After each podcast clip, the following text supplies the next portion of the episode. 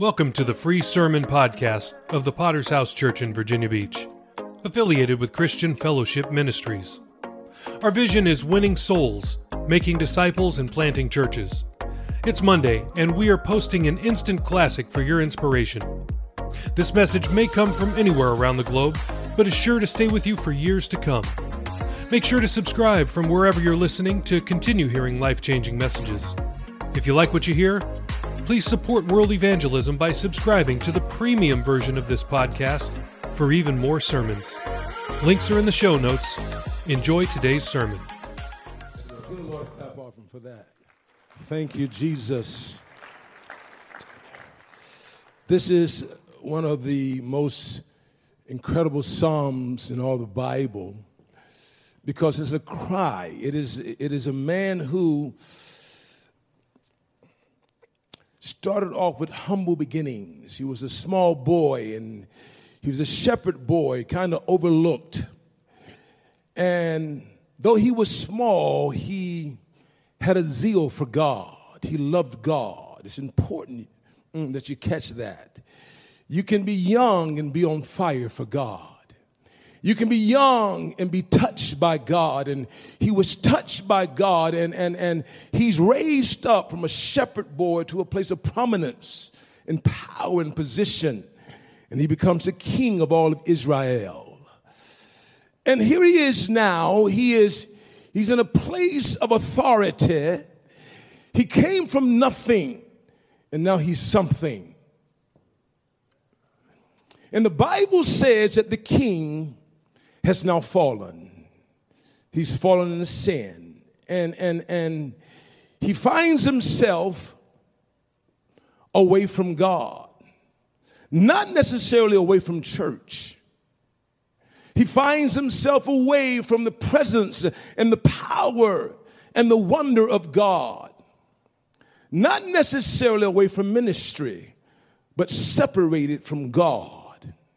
Uh, it, it, it, it's a, it's, a, it's a, a fearful thing to be separated from God, especially when you've been walking with God and not be able to experience God in his fullness. And David now finds himself crying out this psalm. This psalm is so powerful. It, it moves me, it, it touches me, it gives me hope.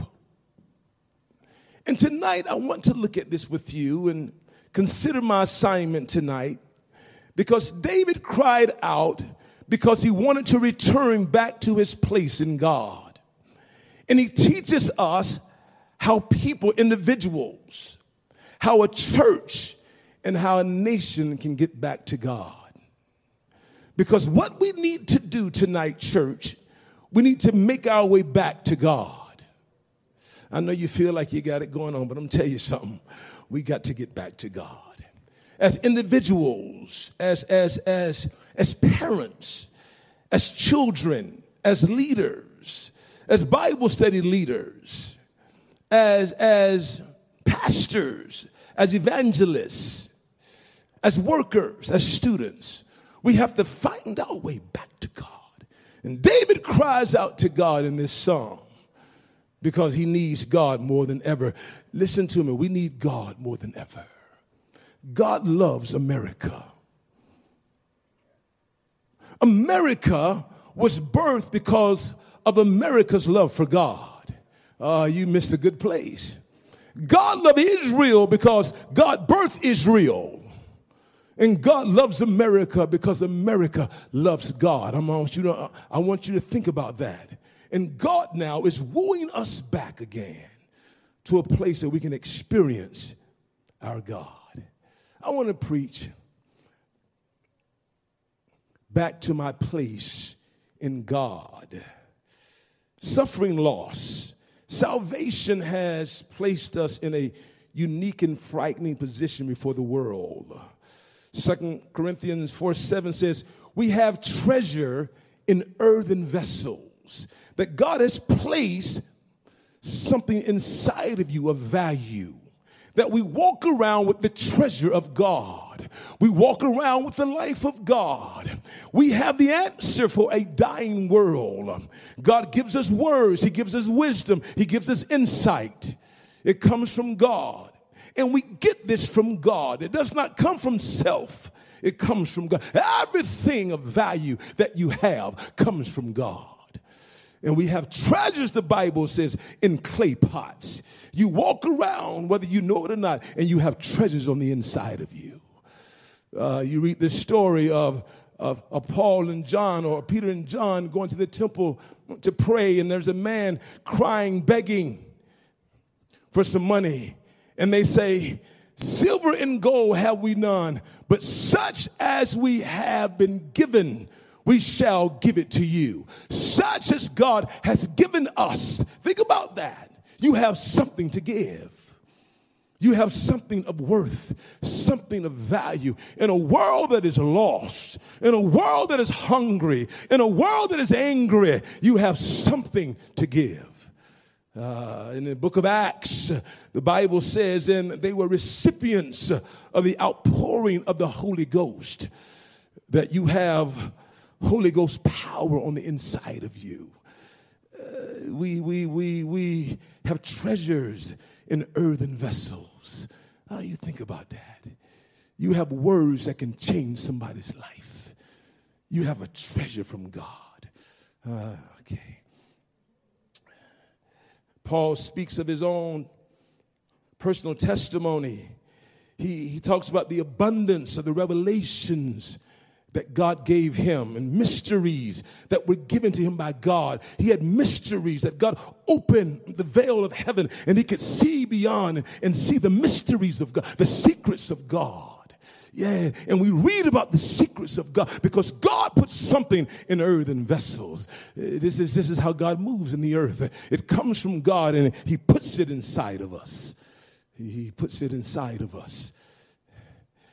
And so in our text, David's prayer of repentance is a cry for restoration. And the culmination of his prayer is, Lord, restore unto me the joy of thy salvation. Now that's a mouthful. Restore unto me the joy of thy salvation, not my salvation, thy salvation. By his right hand and his his holy arm, he has gotten himself the victory. Salvation is not your victory, it's God's victory given to you. He says, God, I want you to restore this salvation to me. I want to be able to experience your presence all over again. I want to know what it is, God, to feel you walking beside me, to hear your voice again, to feel your embrace again, to know your power again. I don't want to live in fear and trepidation. God, give me your salvation. So it tells me that salvation can be lost. That's, a, that's another sermon. But he says, restore to me, stay with me, because it's a little drop in here. Cheers. And so he, he wants this to be recovered in his life. His loss, loss was not material or outward, but that of an inward impartation, that which moves from generation to generation. Mm, the salvation he's speaking of is that which God had in his mind before the world began. I mean, the thoughts that God is thinking about you. Amen. The goodness of God, the plans of God, the purpose of God for your life, the dreams that God has for you. He says, I want that to be restored, God, because I know you had a purpose for me. I know I'm not an accident or an incident. I'm not here, God, by accident. You brought me here for such a time as this. Not if you're an accident, you have a purpose in God. He says, Restore this to me again, God. I, have lost something along the way. I've lost something, God, and I need it back. In, in, in, in Joel chapter 225, we read a very familiar scripture that we quote and we hear people using in prophecies. And now the Lord will restore to you the years that locust hath eaten and the cankerworm and the caterpillar and the palmer worm, my great army, which I sent against you. And so it gives us four little insects. It says, the cankerworm, the caterpillar, the, the, the palm worm, and the locust. But it's all one bug. It's a locust. It's a larvae. It's a palm worm. It's a caterpillar. Then it gets wings and becomes a locust. He's teaching us the progression of sin. It starts as a larvae. It starts small, but then it begins to grow. He's showing you that if you don't deal with it when it starts at this small embryonic state, it gets wing and mm, it can travel distances. It can go from generation to generation. It can affect you and your children and their children. He says, I want you to restore. God says, I'm going to restore what's been eaten up in your life because what sin does is eats up your future. It eats up your destiny. It eats up your hopes and your dreams. It's like the Pac Man. Remember the Pac Man? Remember Pac Man? Yeah, I think I got Pac Man. Throw Pac Man up there. Pac Man, for you don't, for you who don't know about Pac Man, and, and he, he doesn't have Pac-Man. Something happened to it. But anyway, Pac-Man was this little, this little, little game, and it would just eat stuff up. There it is, that's a Pac-Man. And the Pac-Man, that's what sin does. It eats up everything. It eats up your hopes. It eats up your dreams. It eats up your purposes. It eats up everything that God has for you. This is what David was saying. He is saying, God, I've lost some stuff. The enemy has eaten up my future, eaten up my destiny, eaten up my family, eaten up my marriage, eaten up our nation. And God, I need you to restore what's been lost in my life. He's eaten things up, God. And that's what sin does. It starts off small, but then it just keeps going and keeps going. And it, it, it, becomes so powerful that you say, you know, man, I just can't stop it, Pastor. I just can't stop doing it. I just, I try, but I just can't stop. I'm running to this and I'm running to that. And I want to stop, but now it's out of control. And now it's affecting my children. Now it's affecting my marriage. Now it's affecting my finances. Now I, find myself a slave and it's just eating up everything. It's like the Pac Man. That's pretty good, wasn't it? That's a Pac Man. I grew up with that Pac Man. Mm-hmm. And so, in this word restore, I would like to think that David began to remember everything that had been eaten up, the joy of thy salvation. Listen what he says in Psalms 40, verse 2 and 3. He brought me up out of a horrible pit out of the miry clay and set my feet upon a rock and established my going and put something inside of me. He says, when I, when I got saved, he says, God began to give me things. And he began to, to, to, to release things. I became recipients of things I never thought I would get before. He began to give me insight and revelation. He began to give me wisdom. He began to coach me and teach me how to love people. He began to put things inside of. Uh, he says, I remember when I remember one day I, was in a cave and men came to that cave and these men were discontent. They were broke, busted, and disgusted. They couldn't be trusted. And he said, I worked with these men. I discipled these men at the cave of Adullam. I put the word of God inside of them and they became mighty men of God because God put treasures in me that I could release in others. He said, God was, He was giving me stuff, man. I was a small boy, but God raised me up to be able to teach transgressors His ways. He said, Oh God, I've lost something. I'm not the man I used to be. I'm not on fire like I used to be on fire. I'm not in love with you like I used to be. But oh God, if you will, if you will, God, restore, restore into me. Mm. And so, and so, David said, I remember when I stood as a young boy and Saul put oil on my head, placing a king's anointing on a kid. I was just a little boy, but he, he poured this oil on me and it saturated me. And I mean, it was a, it was a future anointing uh, for a future date. But God had a plan for my life uh, and God anointed my life with oil for, he put oil on me. He put, he put, uh, stay with me. And so, he learned that this gift not only had the power to change his life, but the lives of others. 1 Corinthians 2 4, Paul said, In my speech and my preaching was not with enticing words of man's wisdom, but in the demonstration of spirit and of power. Mm. He says, When I opened my mouth, people could feel the rain of his presence.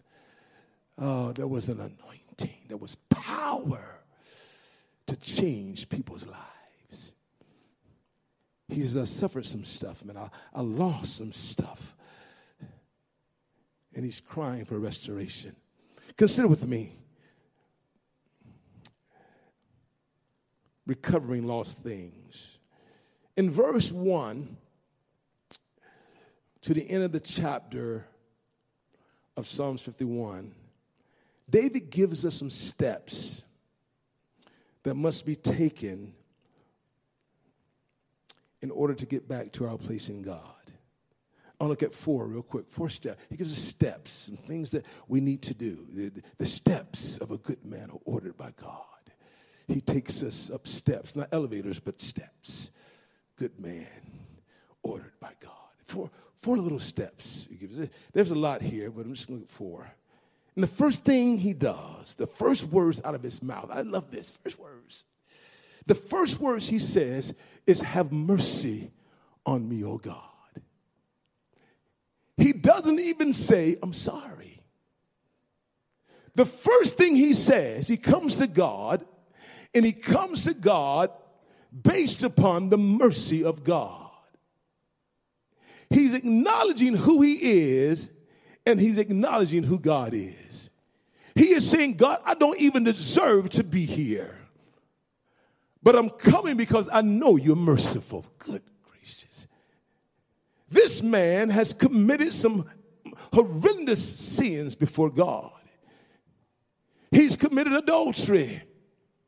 He's killed a man, had a man killed. He's lied and connived.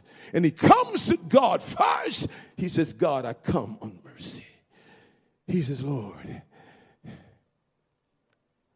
I can't work my way back. I can't do enough to get back into your favor. But I come solely and I throw myself on the mercy of God. See, I'm, I'm, I'm going to show you something. I was on my way to prayer meeting one morning. I was driving, and uh, I was coming, and I was, I was coming, and sometimes you know you can get you can get a little excited when you're driving, and I was driving, and when I was coming down, I saw a motorcycle cop, and when I saw him, I realized, uh oh, it's too late. It's too late. When I, I just start smiling, I pulled over, I was smiling. So he gets off his motorcycle. You know, motorcycle cops, they've been ordained to write tickets. You know what I'm saying? And so he, he gets off his motorcycle. I'm sitting there, and this, you know, this is this is this is a heightened time in our country, if you if you understand what I'm saying. And I'm sitting there, you know, in my car. I got my hands on the wheels. Yeah. So I'm sitting there, so he walks up real gingerly, you know, he's walking up to the car. He walks up and, and I uh, said, how you doing, officer? You know, and uh, he says, I'm doing all right. Uh, uh, license and registration. I said, uh, officer, can I ask you one question, sir? He said, yeah. I said, do you have any mercy in your heart this morning? he looked at me and he starts smiling. He starts laughing. He went back and ran my license and made sure I wasn't a criminal. Then he said, Sir, you know what? I found a little bit of mercy in my heart this morning. Uh, David came based upon, he knew he was wrong. No need to begin to blame. No need to play a victim. No need to say, no, no. Do you have any mercy, God? And the first thing he does, he throws himself on the mercy of God. I love this psalm on the mercy.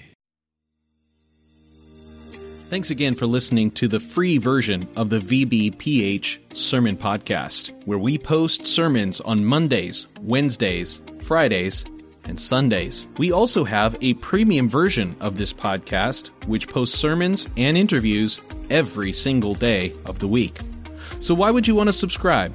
I'm glad you asked. I have five reasons for you. Number one, on the premium version, we post full versions of Testimony Tuesday, Pastor Campbell Thursday, and Study Day Saturday. If you'd like to hear those episodes, then subscribe now. Reason number two uninterrupted listening. We remove all ads and all extraneous content from our premium feed. Reason number three premium episodes always release six hours earlier than the free version. If you're an early bird, it's a great reason to subscribe. Number four, our subscribers will gain access to our sermon chat group on WhatsApp, where we interact directly with listeners around the globe. If you'd like to chat with other premium subscribers, subscribe today. And finally, every dollar we raise goes to world evangelism. This is the best reason to subscribe because you are helping us launch churches all around the world. We don't put one dime in our pockets. Everything that we raise from this podcast will go directly to Thursday night of Chandler Conference. So please subscribe today by using the links in the show notes below. Thanks. Of the Lord. Luke chapter 18, verse 13, and the publican standing afar off would not lift so much as his eyes into heaven, but smote upon his breast, saying, God be merciful unto me, a sinner. His request for mercy is a cry of humility. He wouldn't even lift up his eyes. It's, it's a serious stuff. He wouldn't even look up because he knew he didn't have a leg to stand on. He knew if I'm going to get out of this, it's going to be because of mercy. Uh, see, you have to realize who you are. Don't ever forget who you are. I don't care how much money we get. I don't care how, how old we get and how much wisdom. Don't ever forget who you are before God. Don't ever, ever get so haughty that you think that God, you deserve this. No. What we deserve is something entirely different. And we come based on mercy. And David starts the psalm off with the words, Have mercy on me. He understands what he's lost was a gift, all that was given to him, that he could never get it back by working for it. He is saying, God, let me be the object of your infinite mercy, that my story may give hope to the fallen. He says that when people see me, they'll see you. When people read about me, they'll read about you. Let my story give hope to those who have fallen, to a nation that's fallen. Good God of mercy. Yeah, he said, let my, let my story uh, be read all over the world that people will know of your great mercy. The second thing he says is, wash me. It's not enough just to blot out my sins and to erase the lines that have been written against me. But he speaks to uncleanness and defilement that sin brings to the body and to the soul. He's not just asking to be washed, he's asking to be washed by God. He says, Lord, I need you to take me as a mother would take a newborn baby and she would begin to wash this baby. And she would handle this baby oh so tenderly. My God. And she would wash this baby because she loves her baby. Can all the mamas say amen? He says, Take me, God, and hold me and embrace me and wash me, uh, that I may be clean. Uh, you know, I, I, was thinking about this when I was a, a little boy, not many years ago. I come home from football practice, and my mom would say, Boy, go take a bath. Now, back in the day, we didn't really have showers. We, what we had, we had foot tubs.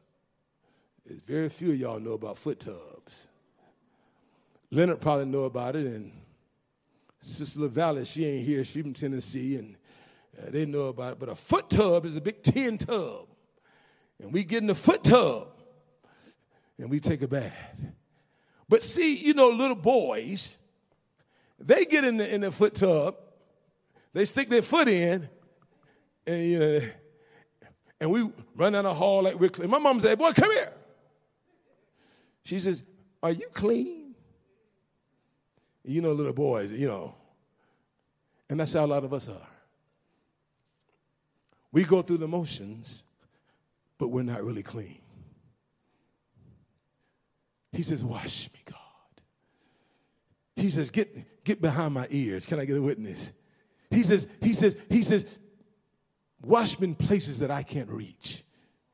Show me areas that I don't even know about. Good God. Clean me, God. Amen. In such a way, God, Lord, that my life will be pleasing in your sight. He's saying, God, you can just, you can, you can do what you will. Here's my life.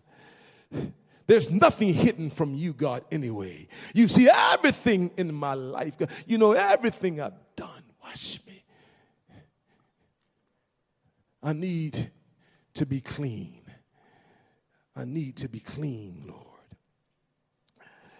And so, wash me thoroughly implies repeatedly whatever needs to be done to take care of this. Then he says the words that are so prolific Purge me with hyssop that I might be whiter than snow. Eh, eh, eh, this guy, this guy wants to be clean.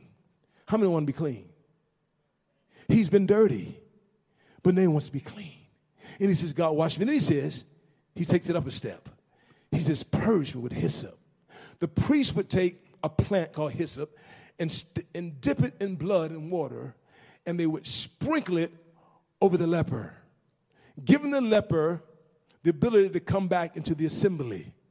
What David is saying is so much. He is saying, Lord, I want you to deal with this defilement. I have a stain on me. You know, listen to me. When you do wrong, I want you to hear me. A lot of times you feel like people can see it. I don't want to go to church because the pastor look at me, he knows what I've done. Now, come on, just be real with me. Huh? He knows what I've done. It's like you got a stain on your shirt.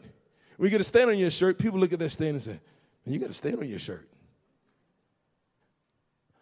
When you have a stain on your life, you feel the same way. You say, man, I'm not, there's some things that's just not right. I'm doing stuff that is not right. David says, I need blood to remove this. I was in my house and I, I have this, this iron rod uh, um, piece of furnishing, and what it's done is created rust spots on the tile. So what I did, I went and got me some, I think they call it goof off or something like that. And I just kind of mixed some stuff up, you know, some some Clorox and stuff, and I probably could have killed myself. And I was down there and I was scrubbing, man. I mean, I'm scrubbing, scrubbing. And, and I scrubbed it, and then, then it, it changed it, but when I look closely, it's still, it's still there. You can do everything in your power to remove that stain, but it'll be still there. He says, Lord, purge me with hyssop, that I may be whiter than snow. He is speaking of the blood. I need blood to purge my conscience Hebrews, put the Hebrews to purge my conscience from dead. How much more shall the blood of Christ, who through the eternal Spirit offered himself without spot to God, purge your conscience from dead works to serve the living God. Purge me, God, in my mind. Purge me from the stain, Lord, of this defilement, from the memory of it, God. The memory of that uncleanness in that relationship. Purge me, oh God. Cleanse me with his wash me that I may be whiter than snow. This guy's crying out to God. Oh, stay with me. I'm almost there. Mm-hmm. Someone said the dye of sin in itself is unmovable, and I, the sinner, have laid long in it till the crimson is ingrained. But Lord, wash and wash again till the last stain is gone. Not a truce of defilement is left. His cry is purge me. And he realized his only hope is found in the blood of the sacrifice. And the last thing he says, he says, he, he's talking to God. I just, you know what? When I get to heaven, I want to see video. He's talking to God. And he's talking to God. He says, Lord, have mercy on me, God. Be merciful, God. Then he says, Lord, wash me. I, am unclean. Then he says, purge me, God. Just, just remove this from my life. Take this from the record the fingers that point at me and the accusation of the enemy of condemnation, wash it away. Then he says these words create in me. Those words are prolific because it's not the word create that I want you to see, it's this second and third word in me. He realized that the problem is where? in me. The problem is in me. I need you to create in me. I thought the problem was out there. No, the problem is in me. And I need you to do something in me as a pastor. I need you to do something in me as a husband. I need you to do something in me as a teenager, God. I need you to work something supernatural in me because it's me, God, that stands in need of you. And he's crying to God. You see all things, God, and if God, if you be so merciful to do something inside of me.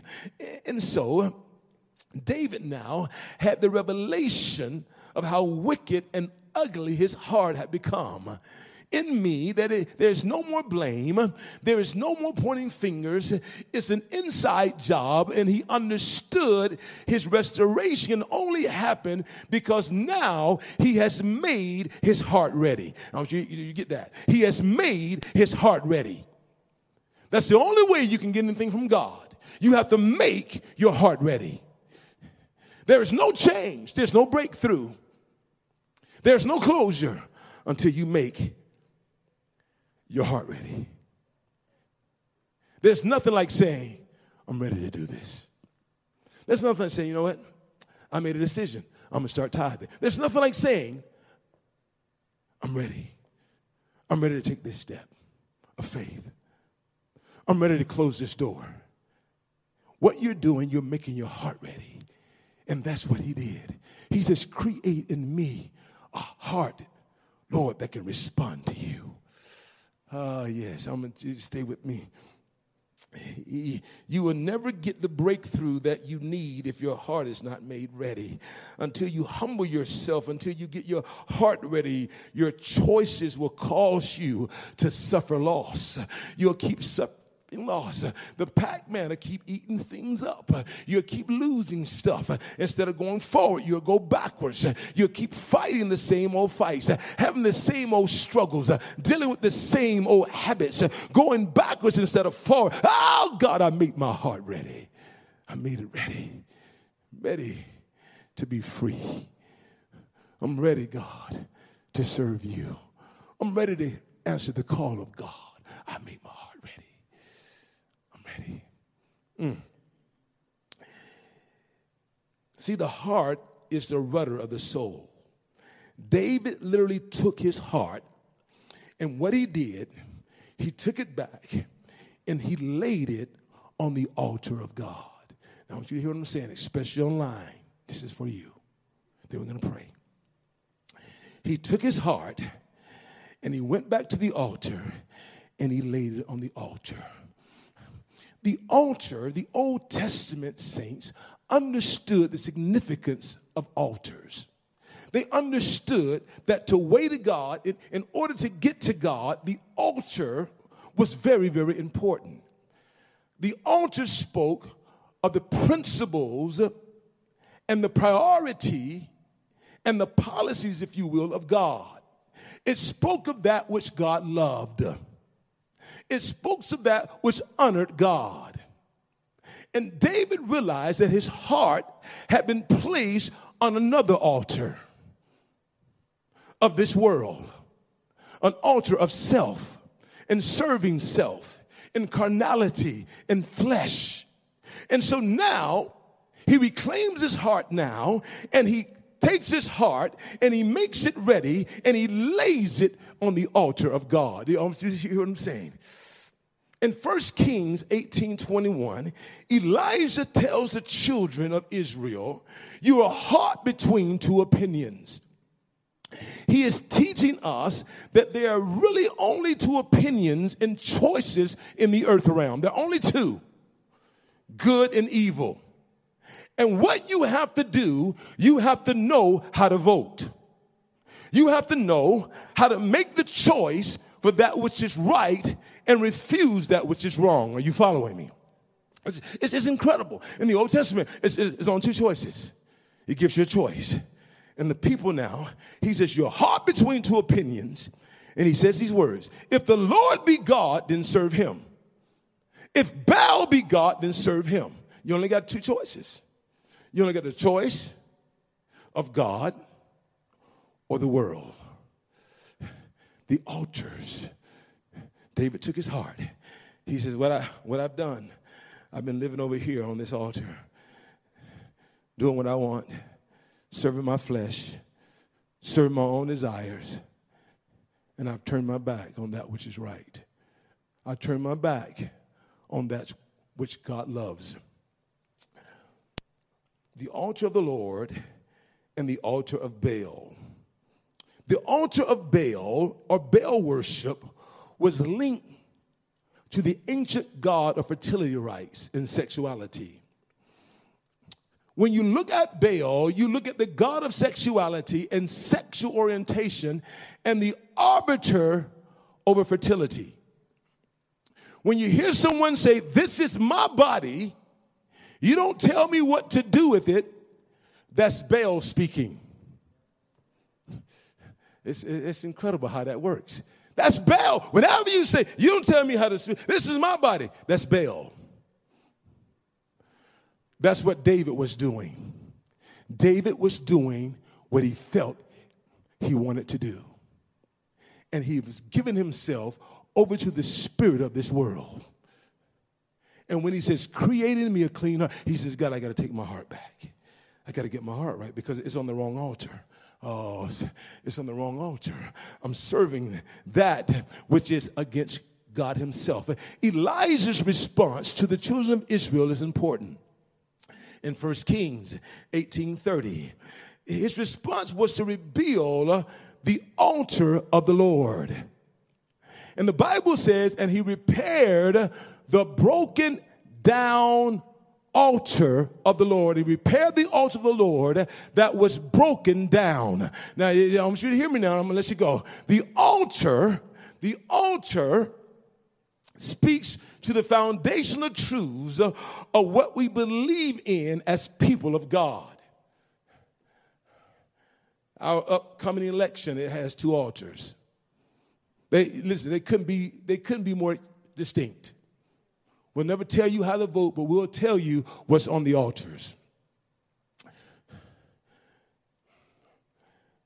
Altar of the Lord. Altar of the Lord, protecting the innocents and the unborn. The freedom of religion and the, and the freedom of religious liberties. God love his love for Israel this is the altar that Jesus gave his life for. When Jesus laid down his life, and he did it for what he believed in. And, and when you vote, you are voting for what you believe in. It's an altar. Oh, it's an altar. And your vote attaches you to an altar. See, listen, you're not voting for a person, you're voting for principles and policies. You're voting for truth. You're voting for an altar. You're not voting for a person or personality. You're voting for that which is right. Oh. And when David took his heart, he gave his vote to God. Woo. He says, Lord, I, I give you my vote. I choose you. Elijah says, Choose you this day who you will serve. It's a choice. And God has given us a choice as a nation to choose again. You miss a good place to run around the church. He's given us a choice to choose.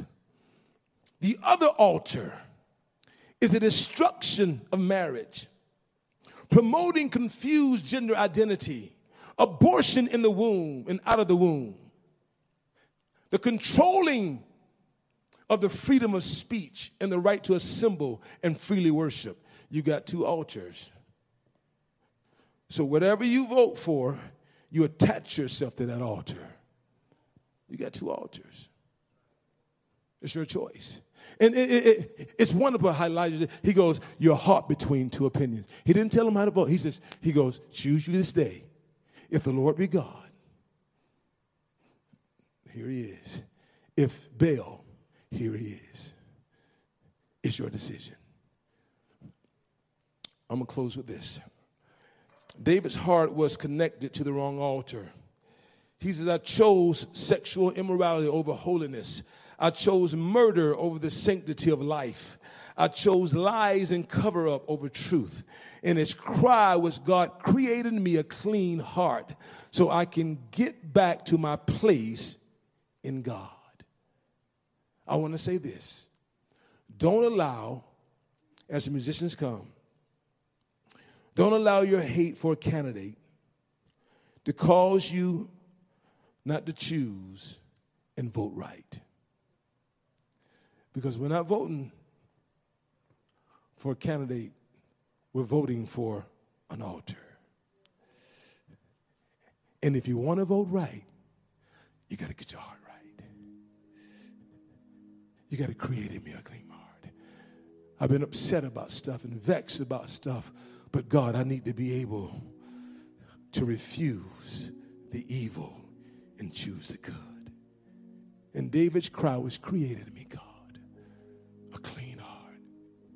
that I can get back to my place, that I can make right decisions again, that I can love people again, that I can forgive again, that I can be the man of God, that I can hear from God again. He says, I want you to have mercy on me and wash me and purge me. But God, I want you to do it inside of me. Because I got to choose the good and refuse the evil. Our heads are bowed, our eyes are closed. Thank you so much for listening to the sermon podcast of the Virginia Beach Potter's House Church. Were you blessed by today's message? Let us know. Please leave us a rating on Apple Podcast or on Podchaser. We'll be back next time with another life-changing word from heaven. God bless.